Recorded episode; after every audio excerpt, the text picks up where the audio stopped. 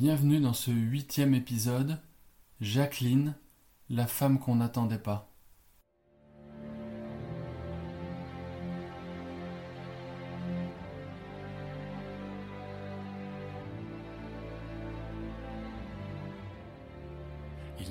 Comme toujours, Jack enchaîne les conquêtes féminines. Il en oublie les noms. Jacqueline, son nom il s'en souvient. Il a rencontré Jacqueline Libouvier un an plus tôt chez des amis et fait rare, quasi exceptionnel, il ne s'est rien passé. Jacqueline est svelte, brune, féminine, les yeux noirs très écartés, elle a l'air d'une icône avec une insupportable voix sucrée de petite fille. Elle sait s'habiller, toujours très élégante, elle parle quatre langues, français, l'italien et l'espagnol. Elle a étudié à Paris à la Sorbonne. Elle monte à cheval avec aisance, elle adore la poésie. Elle est passionnée de peinture et de sculpture, elle a des manières, elle n'aime pas la politique et elle déteste qu'on l'appelle Jackie, ce que le monde entier fera. Pour tout dire, Jacqueline n'est pas vraiment le genre de Jack mais Jack est séduit, sous le charme de cette jeune femme bien différente des autres qu'il a connues, exception faite de Inga. Pendant sa campagne électorale pour le Sénat, il l'appelle régulièrement pour lui proposer d'aller au cinéma quand il est de retour à Washington. Il l'invite à Yannisport et la présente au clan. Rose la déteste tout de suite. Les sœurs Kennedy, que Jacqueline appelle les pom-pom girls, attendent au tournant cette débutante dont elle moque les grands pieds, la poitrine plate et qui s'accroche au bras de leur frère, ce héros. Jacqueline, elle, pense que les garçons Kennedy sont des Irlandais mal dégrossis, les filles des garçons manqués, incapables de rester une minute sans jouer à quelque chose, sans faire de compétition.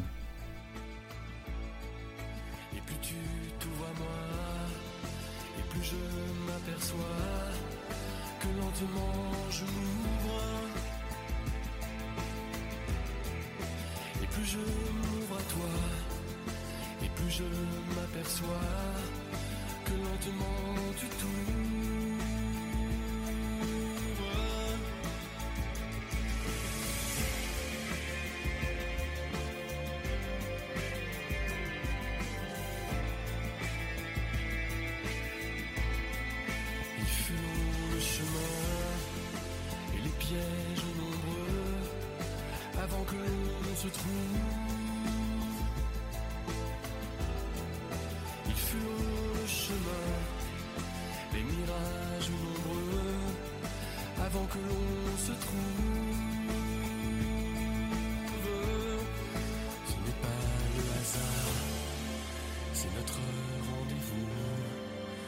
Une.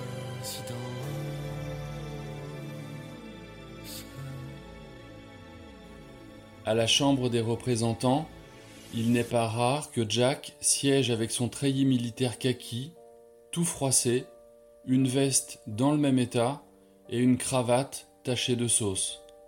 On est loin, très très loin, de son image présidentielle, impeccable et moderne, qu'il adoptera quelques années plus tard.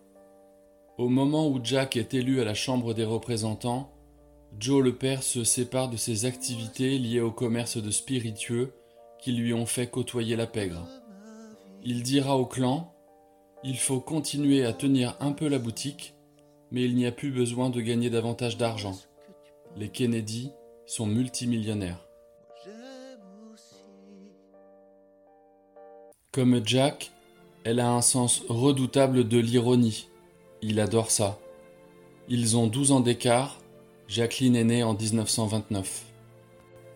Son père a été riche grâce à un héritage, puis ruiné à cause de mauvais placements en bourse. Jacqueline a une sœur qui s'appelle Lee. Elle dira d'elle Elle est la plus jolie, je devais être la plus intelligente. Son premier emploi est au journal Times Herald de Washington en tant que photographe, comme et Kathleen.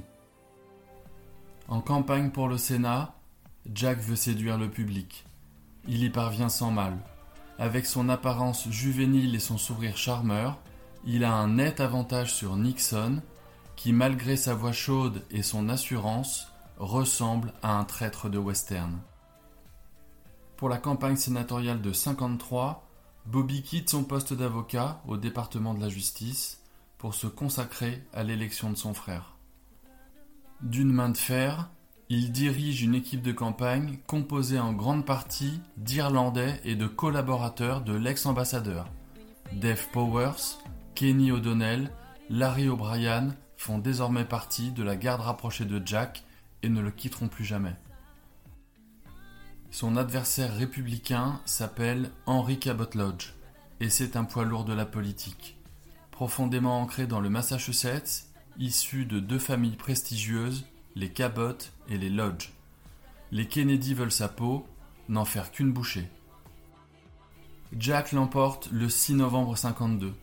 Il devient sénateur du Massachusetts, là où ses arrière-grands-parents ont débarqué, dans des taudis remplis de rats et débordant de misère. Mais l'Amérique est devenue républicaine, emportant à la présidence Eisenhower. La victoire de Jack n'a donc pas grand-chose à voir avec son étiquette démocrate. Il y a déjà un réel effet JFK. Il entre au Sénat et occupe le bureau 362. Nixon occupe le 361. Ces deux-là ne sont jamais loin l'un de l'autre. Il a une nouvelle secrétaire, Evelyn Lincoln. Pas vraiment son genre féminin, ni une Vénus de beauté, c'est tant mieux, au moins il ne couchera pas avec elle. Il a aussi un nouveau collaborateur, son plus proche, et qui le restera jusqu'au dernier moment à la Maison Blanche. Theodore Sorensen arrive du Nebraska, autant dire du bout du monde, un état rural, montagneux, presque lugubre. Il ment à Jack sur son âge pour être retenu en se faisant passer pour plus âgé. Il va écrire désormais tous ses discours, deviner et traduire la pensée de Jack au plus juste, devenir son double idéologique. Jack a un coiffeur personnel qu'il fait venir tous les deux jours pour entretenir sa coupe sénatoriale. Vous pouvez regarder les photos, les films, sa coiffure est toujours la même, toujours impeccable. Il se touche les cheveux et se recoiffe en permanence, toujours avec la même main, la droite. Jack déteste qu'on ne le reconnaisse pas. Jack a toujours des maîtresses alors qu'il fréquente Jacqueline depuis plus d'un an. Jack conduit sa Buick noire décapotable modèle 1940 comme un chauffard et demande à Lem de se dénoncer à sa place pour éviter les problèmes avec la police. Jack ne s'arrête jamais, ne tient pas en place. Jack veut le prix Pulitzer et être président des États-Unis. Jack ne veut pas mourir.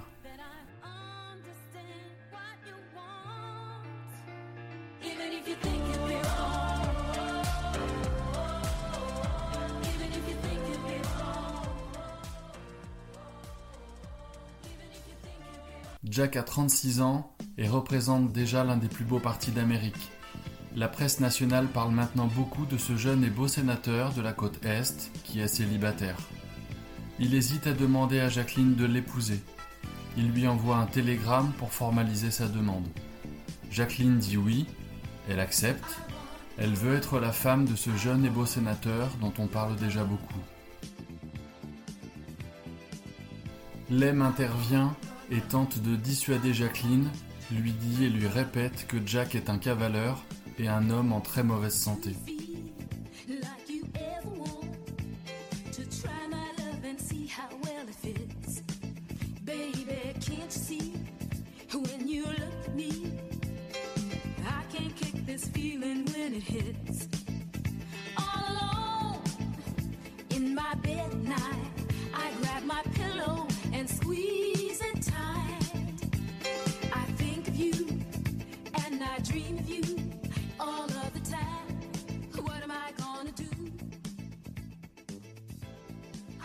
Jacqueline a toujours été sensible à l'argent. Son père, qui avait une très bonne situation, a dépensé toute sa fortune dans les jeux et dans sa consommation d'alcool. Le jour du mariage de Jacqueline, il est sous de la veille et ne peut pas se lever pour être au bras de sa fille. Mais depuis qu'elle est petite, il lui répète qu'un jour, elle sera une princesse. Elle a fini par y croire, le vouloir. Jack va en faire une reine. Une reine qui pleure beaucoup et fume jusqu'à deux paquets par jour, au point de lui abîmer les doigts, qui deviennent jaunes, orange, elle porte des gants pour les cacher. Elle devient l'épouse la plus trompée d'Amérique, et Jack s'en cache à peine.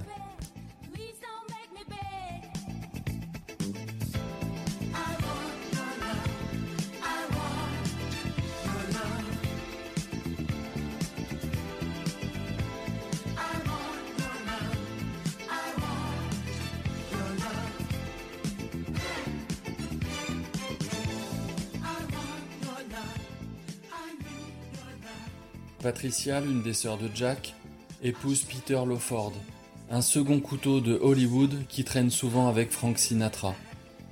Jacqueline rêve de devenir actrice. Jack la dissuade. Les actrices finissent souvent dans le lit des autres, c'est-à-dire le sien. Lawford présente à Jack des actrices à l'appel. Parmi elles, Marilyn Monroe. Évidemment, Jack ne résiste pas. Lawford organise des soirées avec des stars où le champagne coule à flot. Jack et Sinatra s'adorent. Le problème, c'est que le second fréquente des parrains de la mafia. Et pour un jeune sénateur qui a des ambitions présidentielles, ça fait désordre. Chez les Kennedy, on n'est pas à ça près.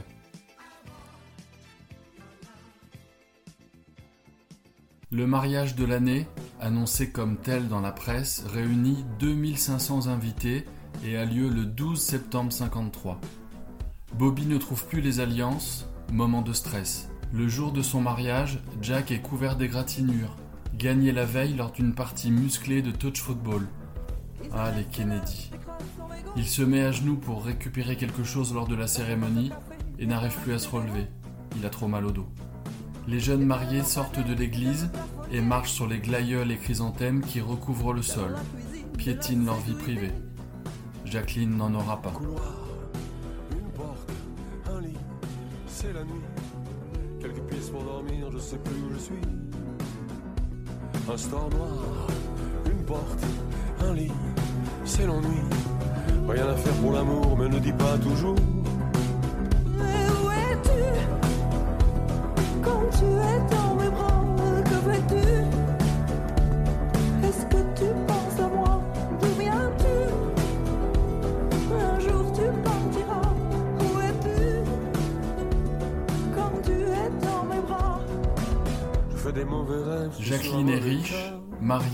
Célébrité politique très en vue, mais rapidement elle est malheureuse.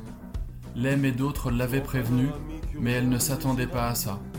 Il y a des maris infidèles et il y a Jack. Ses frasques sont comme ses succès, plus grandes que nature. L'amant infatigable vieillit quand même. Ses cheveux commencent à grisonner. Il ne le supporte pas et fera des teintures.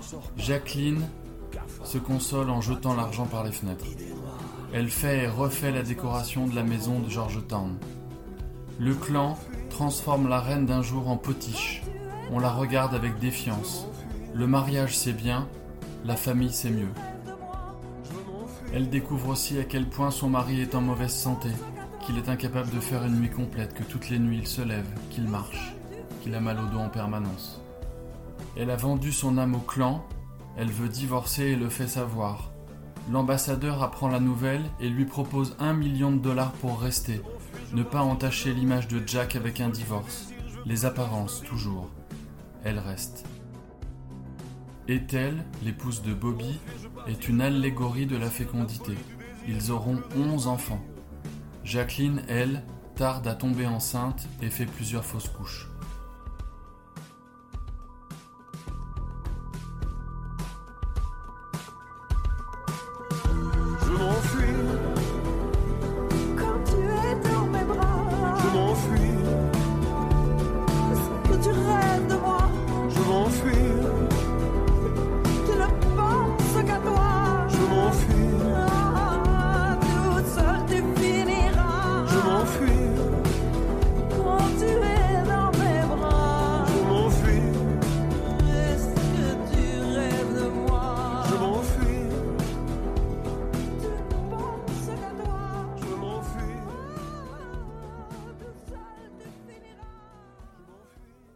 Temps-là, Ted Sorensen travaille. Le jeune avocat du Nebraska devient indispensable. Il ancre clairement Jack au centre-gauche dans les discours qu'il écrit pour lui. Jacqueline, elle, s'ennuie. Le couple achète une immense demeure à Hickory Hill près de Washington. Elle y fait du cheval et bien entendu a refait la décoration du sol au plafond. Jack la laisse faire. Pendant ce temps-là, elle ne regarde pas ailleurs et les dollars, ce sont ceux de Joe le père. 1956 est une année présidentielle. Eisenhower, auréolé de gloire militaire, termine son premier mandat, mitigé en termes de réformes et de grands projets pour le pays. Il a pour vice-président un jeune sénateur très ambitieux qui se verrait bien lui aussi dans le bureau ovale après le grand général. Richard Nixon est comme Jack. Il a les dents qui rayent le parquet et il ne s'en cache pas. Ils ont jusqu'à présent des parcours politiques parallèles, mais des parcours de vie bien différents. Nixon est issu d'une famille très modeste, voire pauvre. Il a été avocat à New York et il occupe à présent le siège de vice-président. Jack, lui, vient d'une famille richissime et son seul avantage est d'avoir récemment reçu le prix Pulitzer pour son ouvrage Profiles in Courage plus ou moins coécrit avec Ted Sorensen, un Pulitzer à partager. Pour l'élection à venir, Jack veut décrocher la vice-présidence et ainsi se hisser au niveau de Nixon, mais surtout préparer l'élection d'après, en 1960, et viser la place de premier, celle de président. Joe le père fulmine et dit à Jack qu'il fait une connerie. Il a raison, pour une fois, il a du sens politique. Mais Jack se donne les moyens de ses ambitions et il arrive à la convention démocrate de Chicago en août avec l'étiquette d'un challenger sérieux. Jacqueline est enceinte et prépare la chambre d'Arabella à Hickory Hill. Elle fume toujours deux paquets par jour. À la convention démocrate, le clan est presque au complet. Il ne manque que Joe, qu'on ne peut pas montrer. Il reste dans l'ombre. Lem dira Jack était euphorique, ivre de sa désobéissance. Il avait l'air d'avoir bu une bouteille d'alcool en entier. Adlai Stevenson, le candidat démocrate à la présidence, surprend tout le monde et décide de ne pas choisir lui-même son vice-président, mais de le soumettre au vote des militants. Big Joe gueule comme un putois, il sent arriver l'échec. Il leur avait bien dit si Jack échoue ici, c'est mauvais pour son image et surtout ça peut compromettre ses chances pour 1960. Et pire, s'il est désigné, Stevenson va perdre face à Eisenhower, c'est sûr. Jack n'a rien à gagner avec cette vice-présidence, Jack est un idiot. Effectivement, il rate le rendez-vous, mais de peu. Dure défaite pour Jack, sa première mais il a marqué les esprits et ouvert le chemin, on l'a acclamé à la Convention. Il a perdu, mais pas pour longtemps, c'est un Kennedy. À la tribune de la Convention démocrate, il sourit, Jack Kennedy sourit.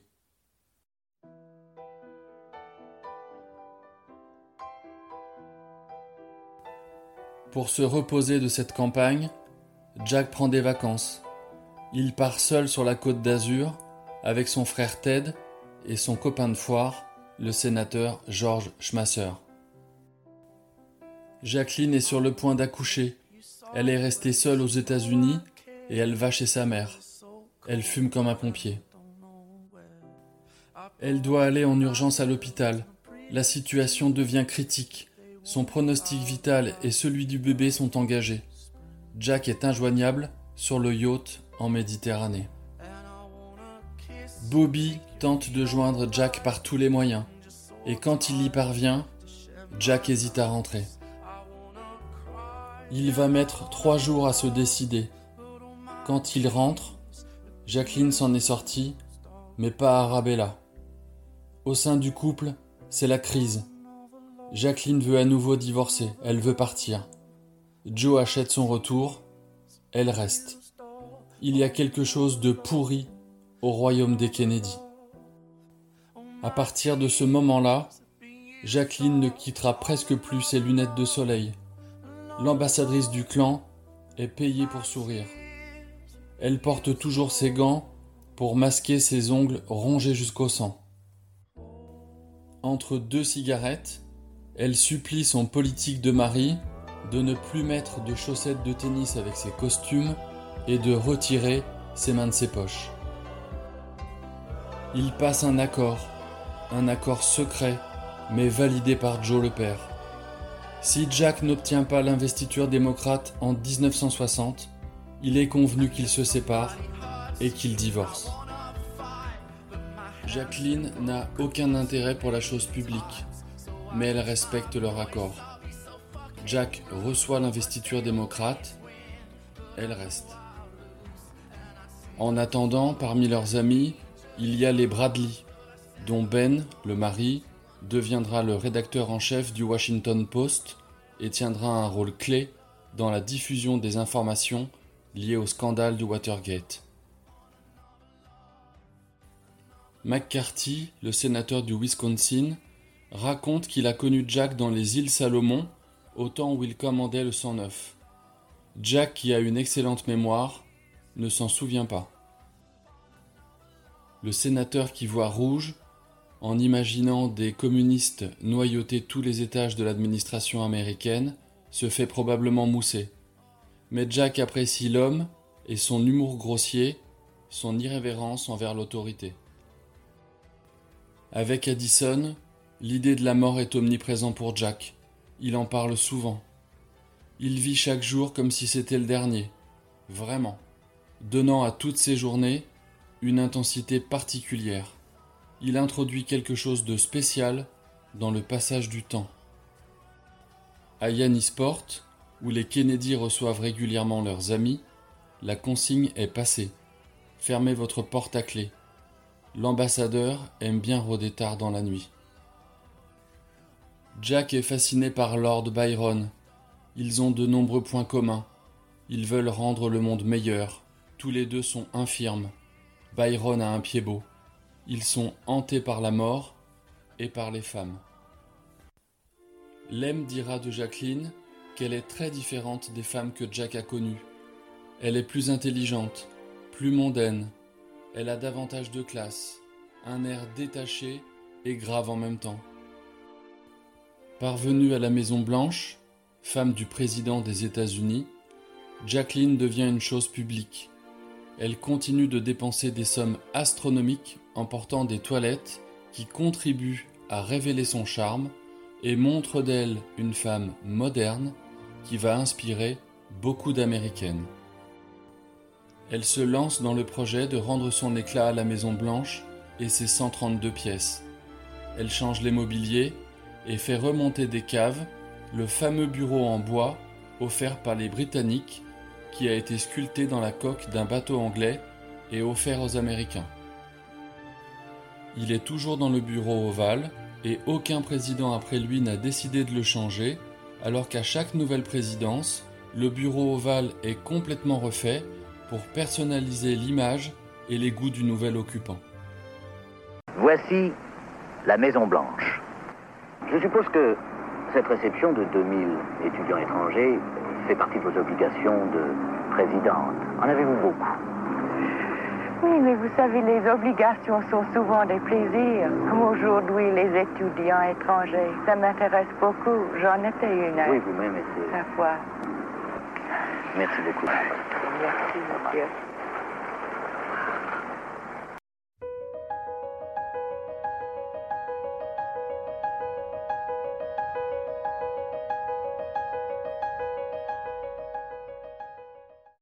Deux minutes entre nous.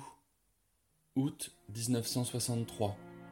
Jacqueline est enceinte pour la quatrième fois, mais Patrick ne survit pas à des complications respiratoires. Cette fois, le couple résiste et sort main dans la main de l'hôpital devant les photographes. Les proches diront que Jack avait réellement commencé à changer. Il lui reste trois mois à vivre. Jacqueline aura été la première dame des États-Unis à 31 ans. Elle fait entrer à la Maison Blanche le charme, le glamour, les arts et la classe d'une femme à la fois moderne et en avance sur son temps. Jacqueline Kennedy, qui vient donc de mourir à l'âge de 64 ans, avait été dans sa vie adulée comme la femme du plus jeune président des États-Unis, détestée ensuite par certains qui auraient voulu qu'elle reste veuve à la mort du président Kennedy, alors qu'elle choisit cinq années plus tard de se remarier avec euh, le milliardaire grec Aristote Onassis. Et puis, oubliée quelque peu vers la fin de sa vie, alors qu'elle s'était rapprochée du clan Kennedy. Philippe Gassot. La fille aînée d'un riche agent de change de New York connaît la notoriété dès 24 ans, âge où elle entre dans le clan des Kennedy. Cette fille de famille catholique a été élevée dans la haute société de Long Island. Au bras du jeune sénateur du Massachusetts plein de promesses, elle fait en quelques mois la conquête des plus réticents. Elle sera la fiancée de l'Amérique, puis du monde. Ses origines françaises n'y sont pas étrangères. Étienne Laloux l'avait constaté. Je suis d'origine française. Ma famille est venue ici au XVIIIe siècle. Mais vous parlez un français parfait. J'ai passé un an à Paris, à la Sorbonne et l'école du Louvre. C'est peut-être pour ça. Et quel cours avez-vous suivi à la Sorbonne? J'ai suivi des cours de littérature comparée et un cours à sciences politiques. Vous avez un bon souvenir de ce passage en France? Ah, le meilleur souvenir. Vous y retournez de temps en temps? Oui, de temps en temps, je- j'y retourne. Comment est-ce que vous avez rencontré John Kennedy? Je l'ai rencontré chez des amis communs à Washington. J'habitais là avec mes parents et il était dans le congrès. Euh, Vous avez un enfant, je crois. Oui, j'ai une petite fille Caroline qui a deux ans et demi. Est-ce que vous lui parlez français un peu? Oui, un peu, mais elle peut seulement chanter Frère Jacques maintenant. Et elle continuera à apprendre un peu le Ah français? oui, il faut qu'elle apprenne. Est-ce que vous avez beaucoup d'occasions ici de parler français? Assez à Washington, oui, où il y a beaucoup de Français, et dans le Massachusetts, où il y a des Canadiens. Ici où nous sommes, oui, en effet, il y a beaucoup de gens qui parlent français. Vous avez accompagné votre mari dans sa campagne électorale? Oui, souvent. Qu'est-ce que vous avez pu faire pour lui? Je ne fais pas des discours, mais j'aime beaucoup rencontrer des gens, parler avec eux, voyager avec mon mari. C'est la seule façon où je peux le voir. Est-ce que dans ces rencontres, euh, il vous arrive de parler français? Oui, très souvent, Avec des gens surtout d'ici, des Massachusetts c'est ça. Euh, selon vous, quel est le rôle d'une présidente des États-Unis, puisque vous avez des chances de devenir présidente des États-Unis? Je crois que c'est le rôle de toutes les femmes d'aider son mari, de le soigner et de l'aider à être le meilleur président possible. Et il sera président. Leur première rencontre a eu lieu lors d'une interview. La journaliste photographe du Washington Times Herald subjugue littéralement John Kennedy. Elle est comblée et cela se voit. Elle le dit, je suis la fille la plus heureuse du monde. Ses premières sept années de bonheur l'amèneront à devenir la première dame des États-Unis. Elle a 31 ans. Elle fait entrer la jeunesse à la Maison Blanche. Fini les mamies, son fils John John naîtra d'un père président et fera ses premiers pas dans le salon ovale. Les Américains prennent un coup de jeune. Chez les Kennedy, l'existence est ponctuée de drames. Un enfant mort en bas âge, de déchirements, de querelles qui, même feutrés, prennent l'Amérique à témoin parce que ce couple leur ressemble. Elle joue son rôle à la perfection. Elle accompagne son mari partout en prenant soin de toujours rester à sa place. Elle est à ce point populaire que le général de Gaulle, pourtant chiche en compliments, ne pourra retenir les siens sur sa grâce et son allure. L'URSS découvre aussi l'élégance racée. Jackie, comme tout le monde l'appelle, traverse la vie comme un personnage touché par la grâce, jusqu'à la cassure. Nous sommes le 22 novembre 1963 à Dallas, Texas. Jackie porte son fameux tailleur rose, dans deux heures il sera maculé de sang. Dernière vision d'un couple somme toute heureux et aimé. John Fitzgerald Kennedy est assassiné. Jackie, c'est cette silhouette fragile sur le coffre de la limousine. Son courage fait l'admiration de tous.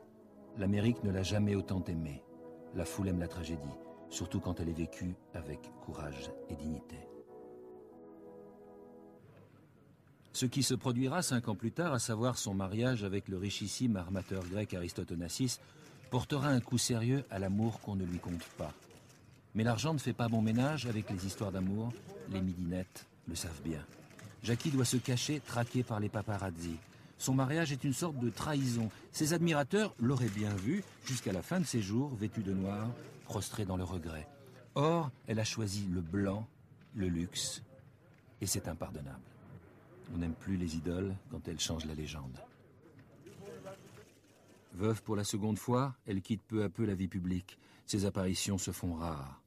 Ses liens distendus avec le clan Kennedy se resserrent. Elle rejoint la famille. Bill Clinton souligne que plus que toute autre femme de son temps, elle a subjugué l'Amérique et le monde par son intelligence, son élégance et sa grâce.